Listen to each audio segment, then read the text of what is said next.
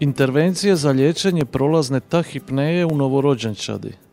Dobar dan, ja sam Teo Peričić, suradnik Hrvatskog Kohrena. Kohrenova neonatološka skupina objavila je preko 400 sustavnih pregleda tijekom posljednja dva desetljeća.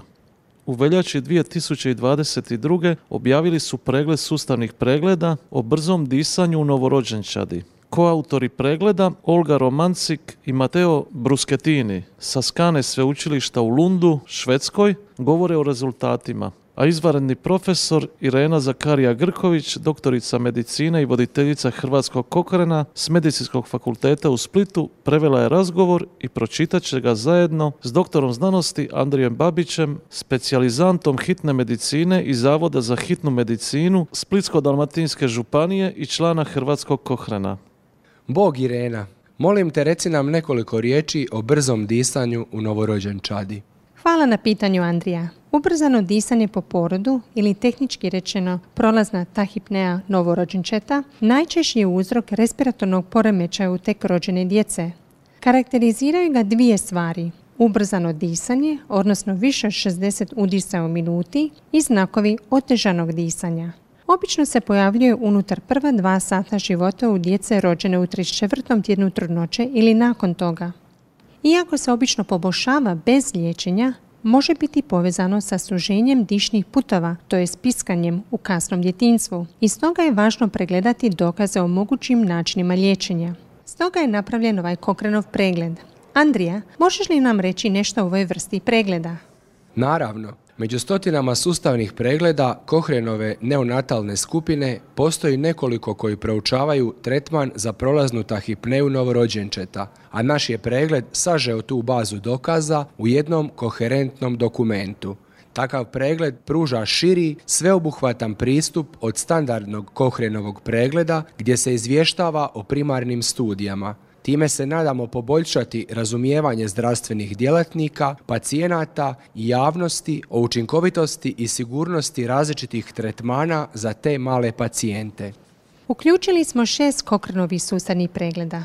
Od njih su tri procijenila lijekove koje uklanjaju višak tekućine iz pluća, salbutamol, epinefrin, kortikosteroid, a jedan je procijenio diuretike koje potiču lučenje tekućine iz pluća u mokraću. Druga dva susarna pregleda bila su učincima davanja djeci manje tekućine i korištenje respiratorne potpore bez stavljanja cijevčice u njihova pluća. Andrija, možeš li nam sada sažeti rezultate o trajanju ubrzanog disanja?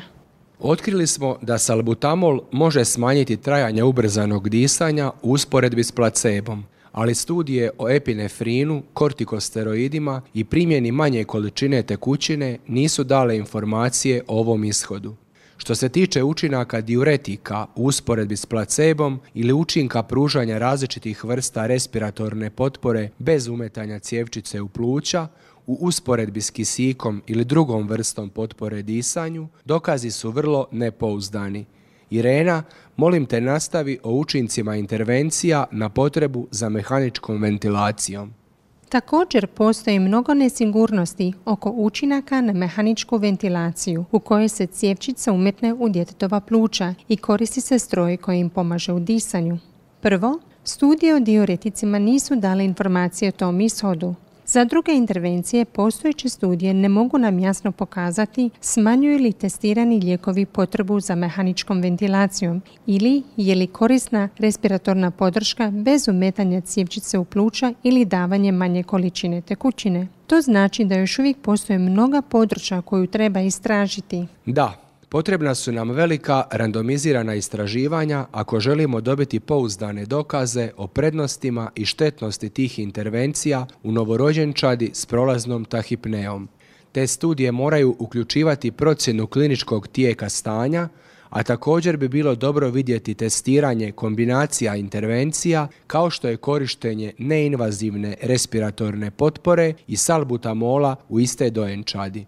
Hvala Andrija. Ako netko želi saznati više o ovoj temi, kako može doći do članka? To je jednostavno. Pregled je objavljen online u Kohrenovoj knjižnici na kohrenlibrary.com. Kada ljudi odu na web stranicu i traže overview tahipnea, naći će poveznicu.